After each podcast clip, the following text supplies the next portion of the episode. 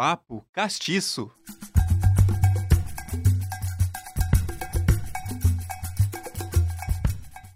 O Brasil está, aos poucos, conseguindo se recuperar da crise causada pela pandemia do Covid-19, graças também ao empreendedorismo.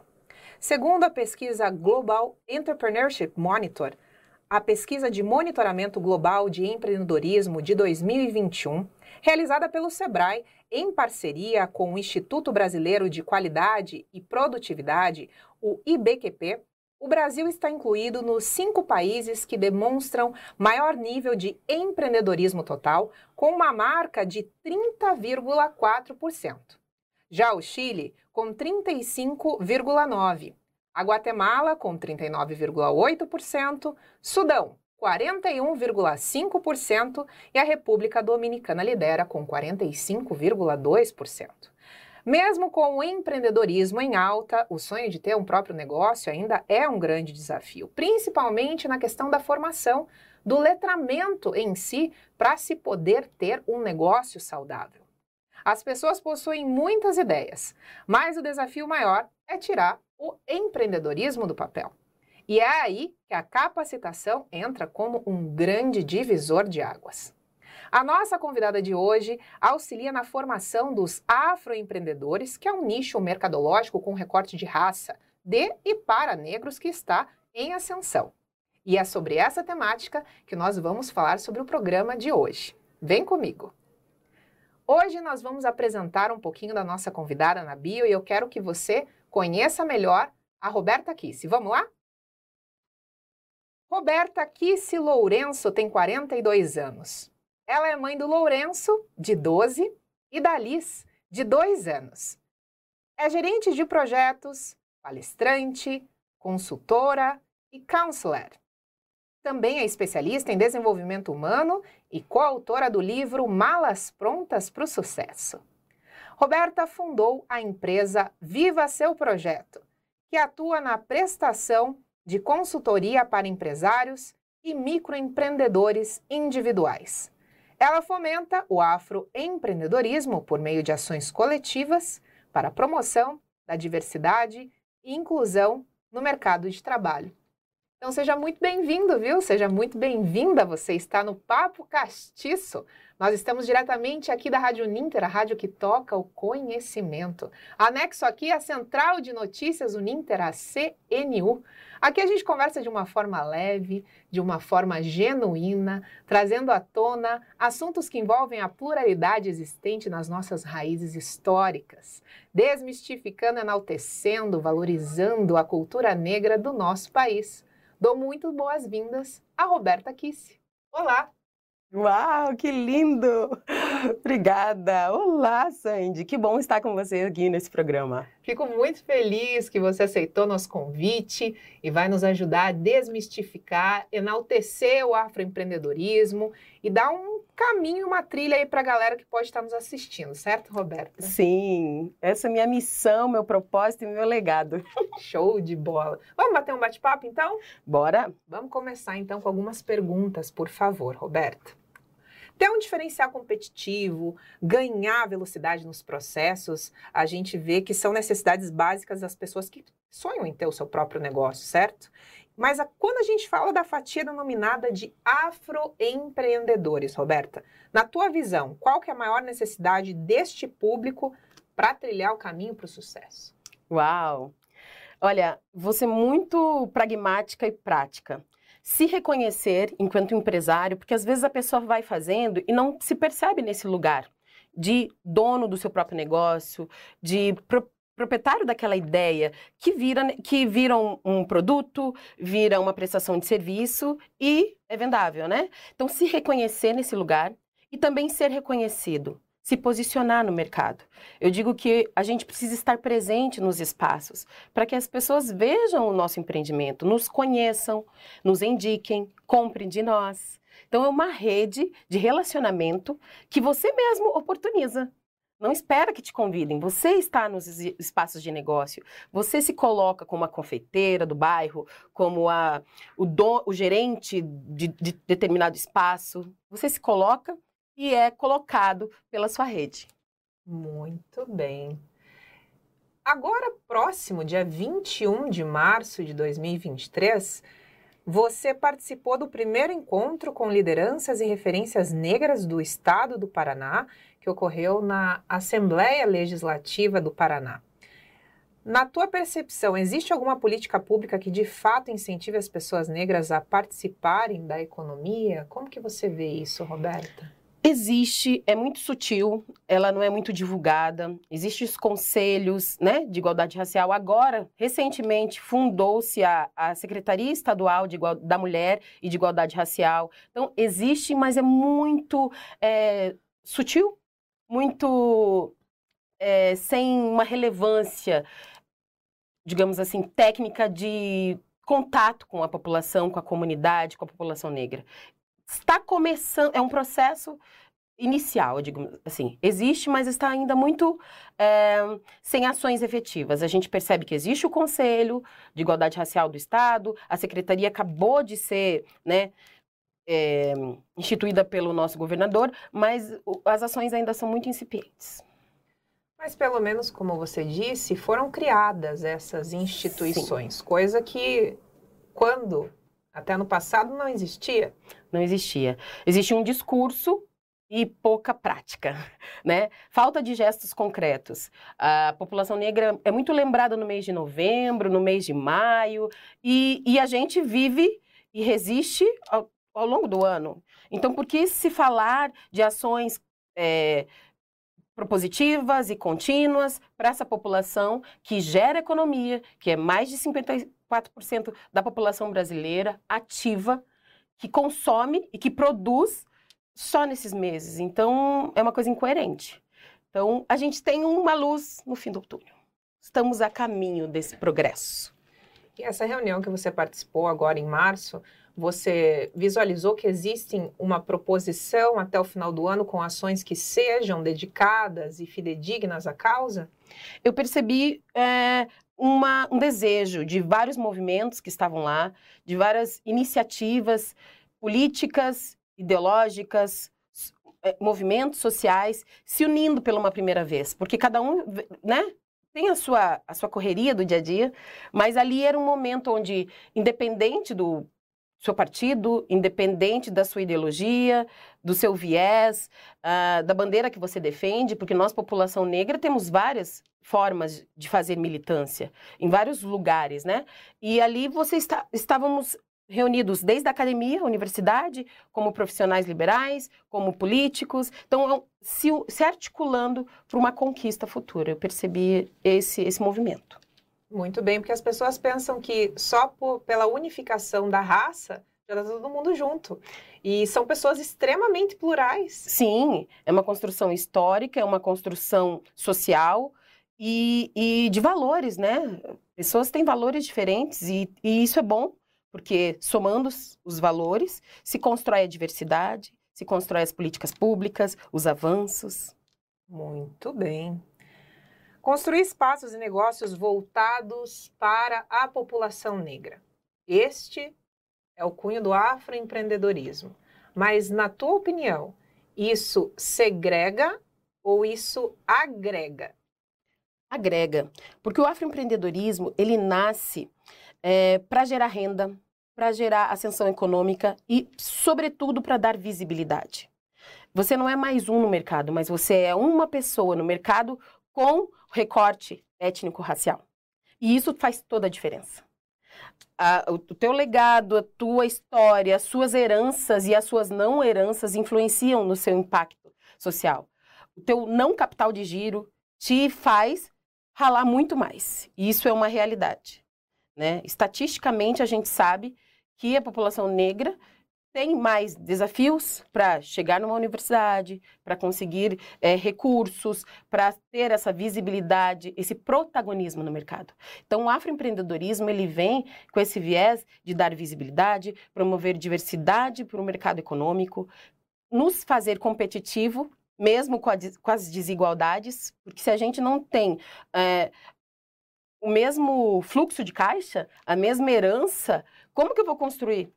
Então, não tem como competir se eu não tiver as mesmas oportunidades. Então, o afroempreendedorismo traz essa, esse olhar atencioso para o empresário e para a empresária negra, para o profissional negro que chegou lá, mas que ainda está invisibilizado, ainda é só um no meio da multidão, né? É um fisioterapeuta negro, um médico negro, um é, advogado, sempre no meio da multidão, então ele é invisibilizado. Então o afroempreendedorismo promove essa rede, onde a gente se vê. Eu me vejo no outro profissional, indico, consumo, compro, vendo e fazemos uma rede de network. A gente começou na pandemia um movimento de nos ver, nos reconhecer no mercado e indicar uns aos outros, por que não? Então, fazer essa rede de apoio uns aos outros é afroempreendedorismo. E também uma coisa que é interessante levantar é que não é um nicho que é segregado de negros para negros como uma regra. Não. Todo mundo pode e deve consumir Sim. de afroempreendedores. É um nicho mercadológico que se sustenta dentro de uma comunidade, como você está dizendo, para poder se apoiar e sair da invisibilidade, isso? Isso, sair da invisibilidade, promover a diversidade que gera produtividade econômica e ascensão econômica. Então tem várias, várias é, desejos por trás de fazer esse recorte étnico-racial no empreendedorismo. É, é, é, é, muito mais amplo do que se parece. Não é simplesmente se, se né, agregar, né? Mas se aquilombar no processo de construção, no processo de enriquecimento.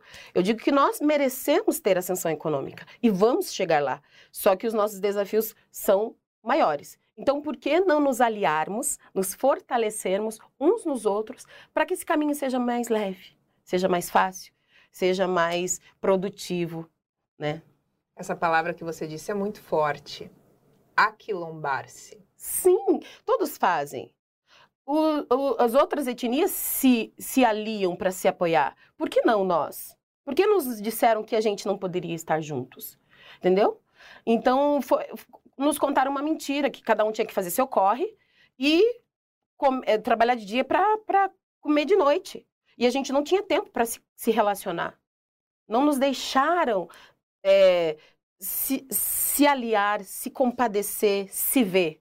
A gente está tão na correria trabalhando no automático que a gente não para para olhar quem está do meu lado e que tem a mesma realidade étnico-racial, financeira, histórica que eu. E as pessoas acham tão bonito, né? Exemplos como no, em São Paulo, que existem bairros étnicos, né? Dos japoneses, dos italianos. Aqui no Curitiba também tem. Né? E as pessoas acham tão bonitos isso que eles enaltecem sua cultura, vendem para eles, ampliam as suas margens e quando a gente traz para a fatia do afroempreendedorismo, parece que fica uma rusga, uma coisa estranha, ou não, ah, não dá para entender. É, nem é para entender, acho que é para ignorar. Tem, tem situações que a gente não deve dar tanta atenção, que a gente tem que dar atenção é uns para os outros, né?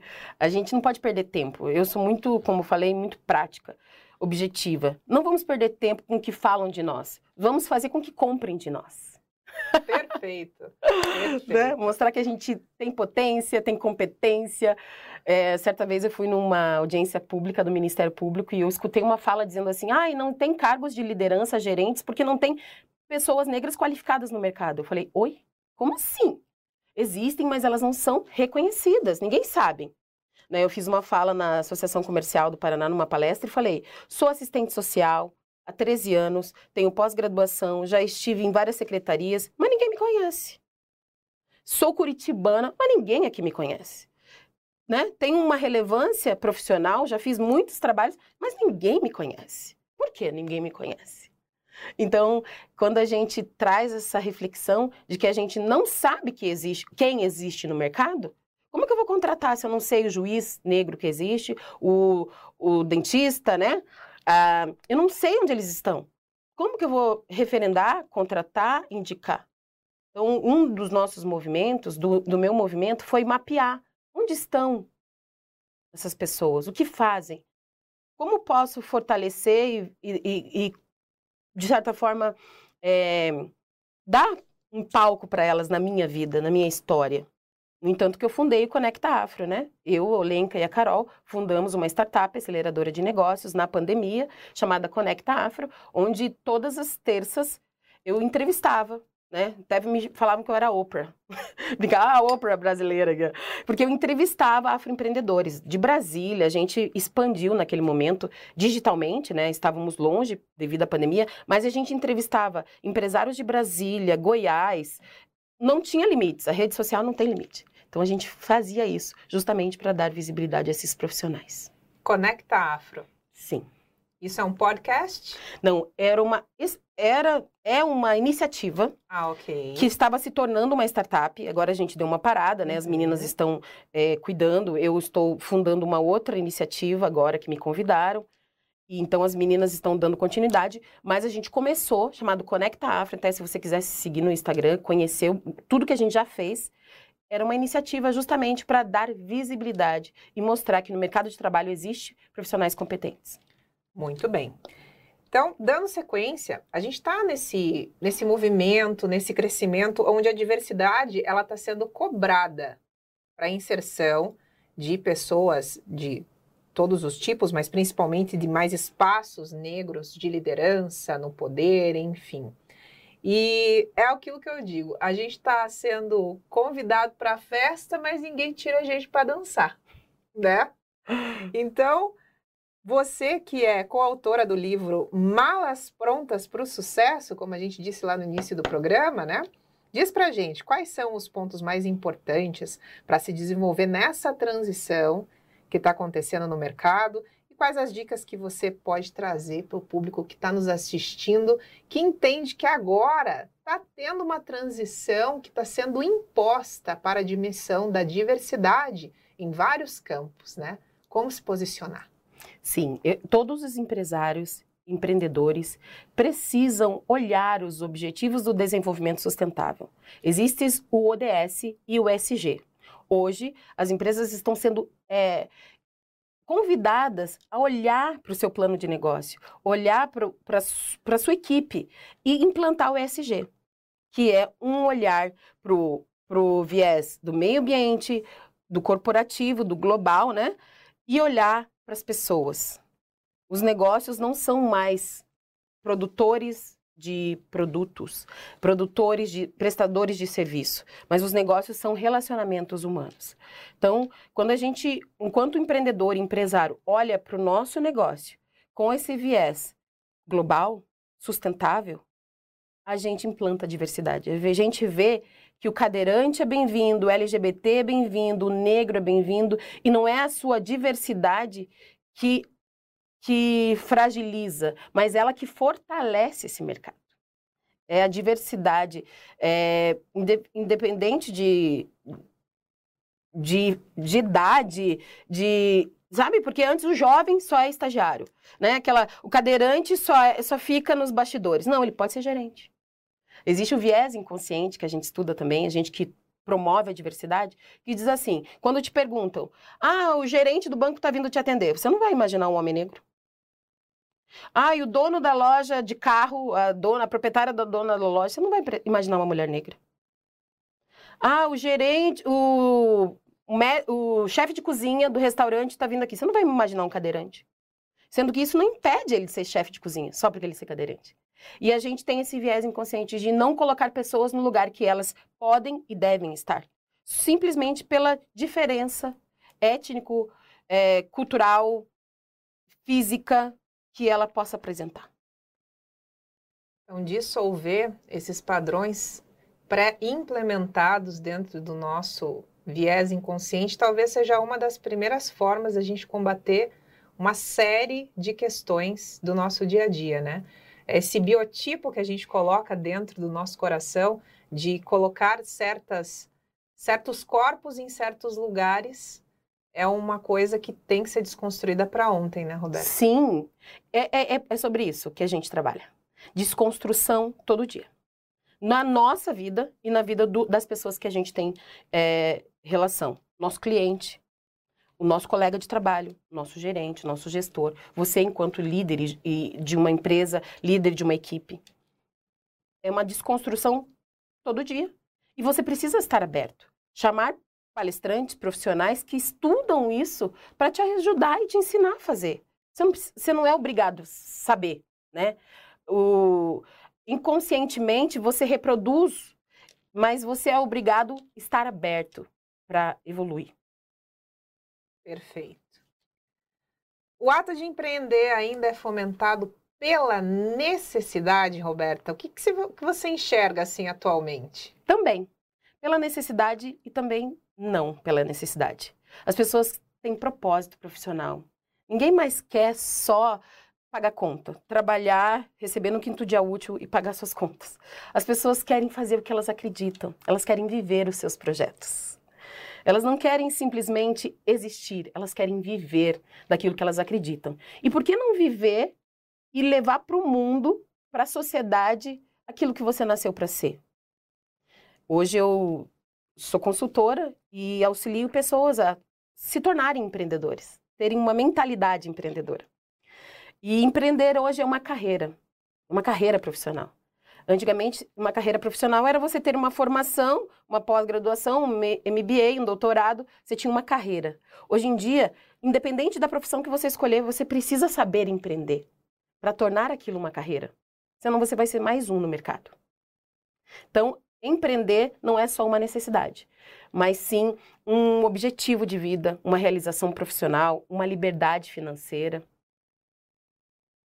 As pessoas geralmente pensam no empreendedorismo como um produto final entregue a alguém.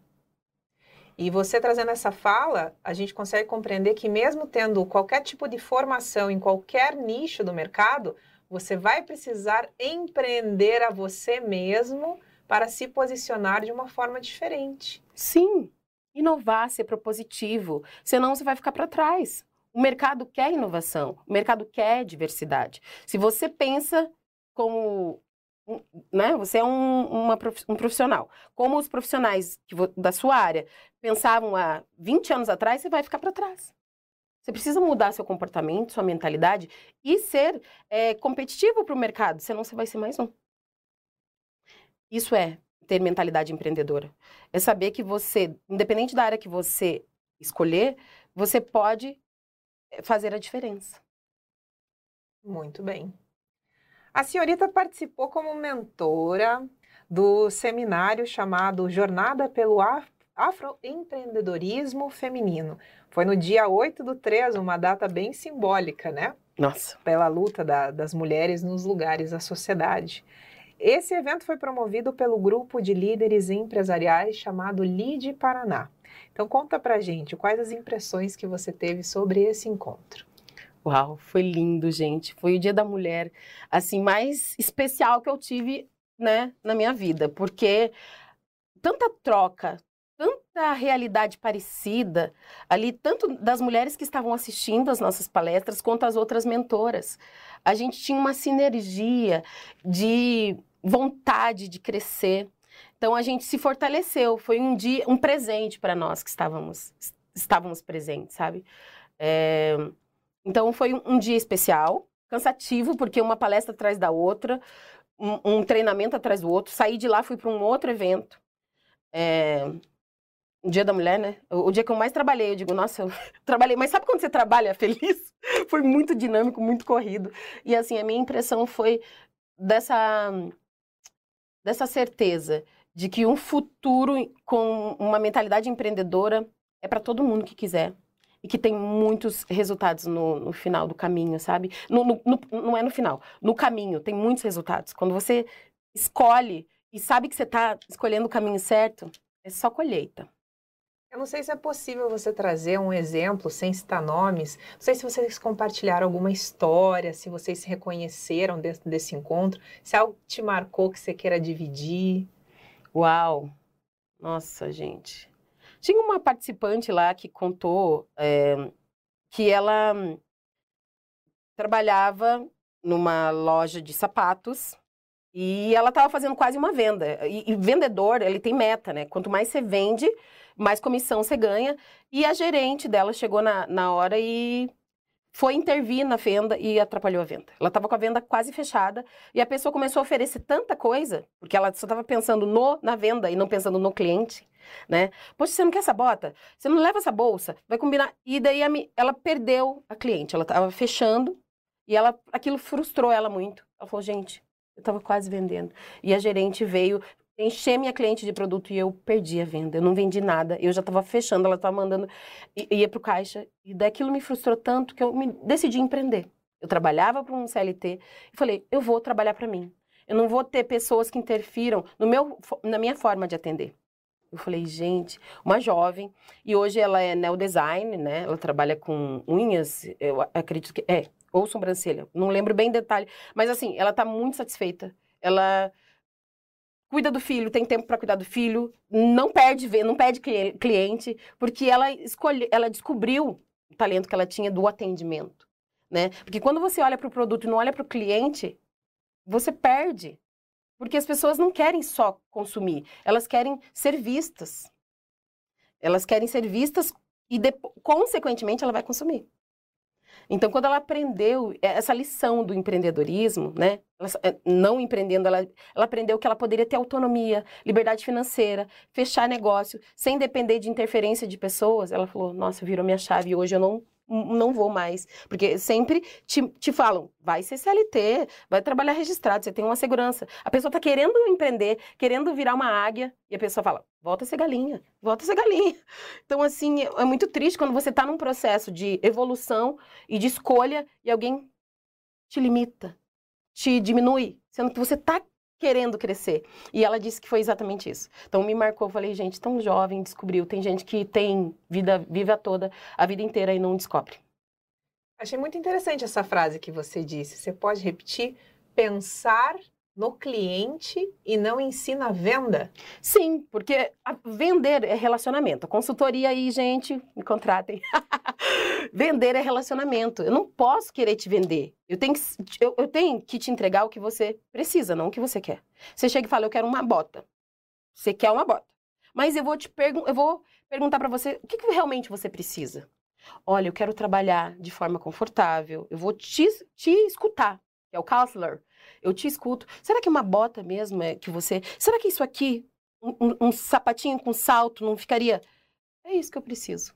Então, eu te, você vem dizendo o que você quer e eu te entrego o que você precisa. Isso é venda. Isso é relacionamento. Eu tenho um cliente satisfeito porque eu ouvi o meu cliente. Então, não te entrego um produto simplesmente. Você quer uma bota? Tá aqui uma bota. Tem marrom, preta e branca. Não. Para que, que você bota? Como que é?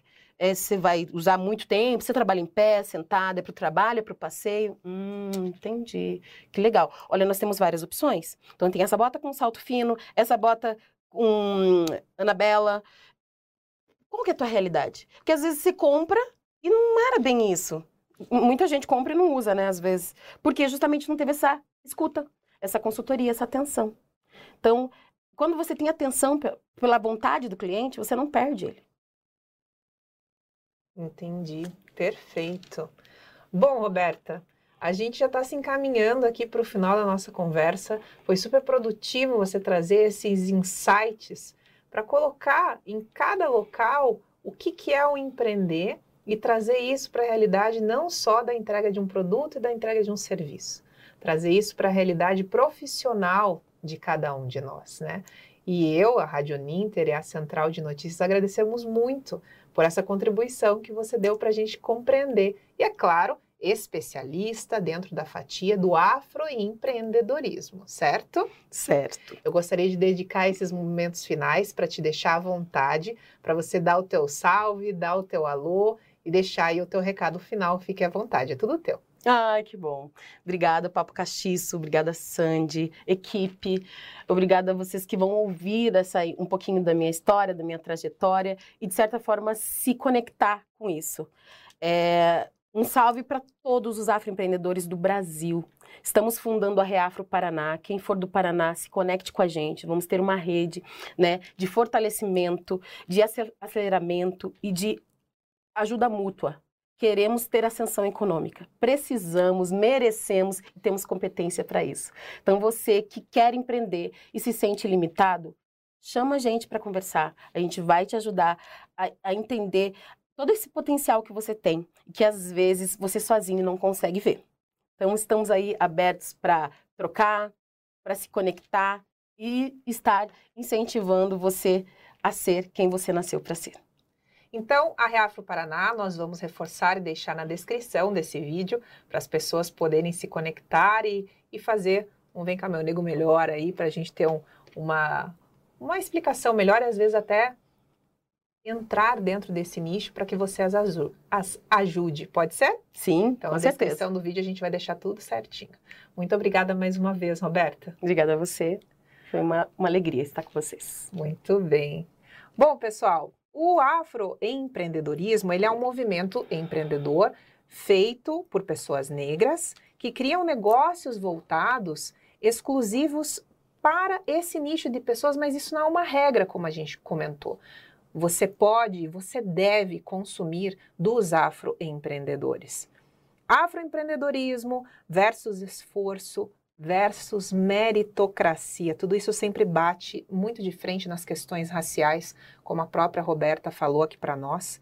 Um ponto ativo, um ponto delicado que ainda permeia a nossa sociedade.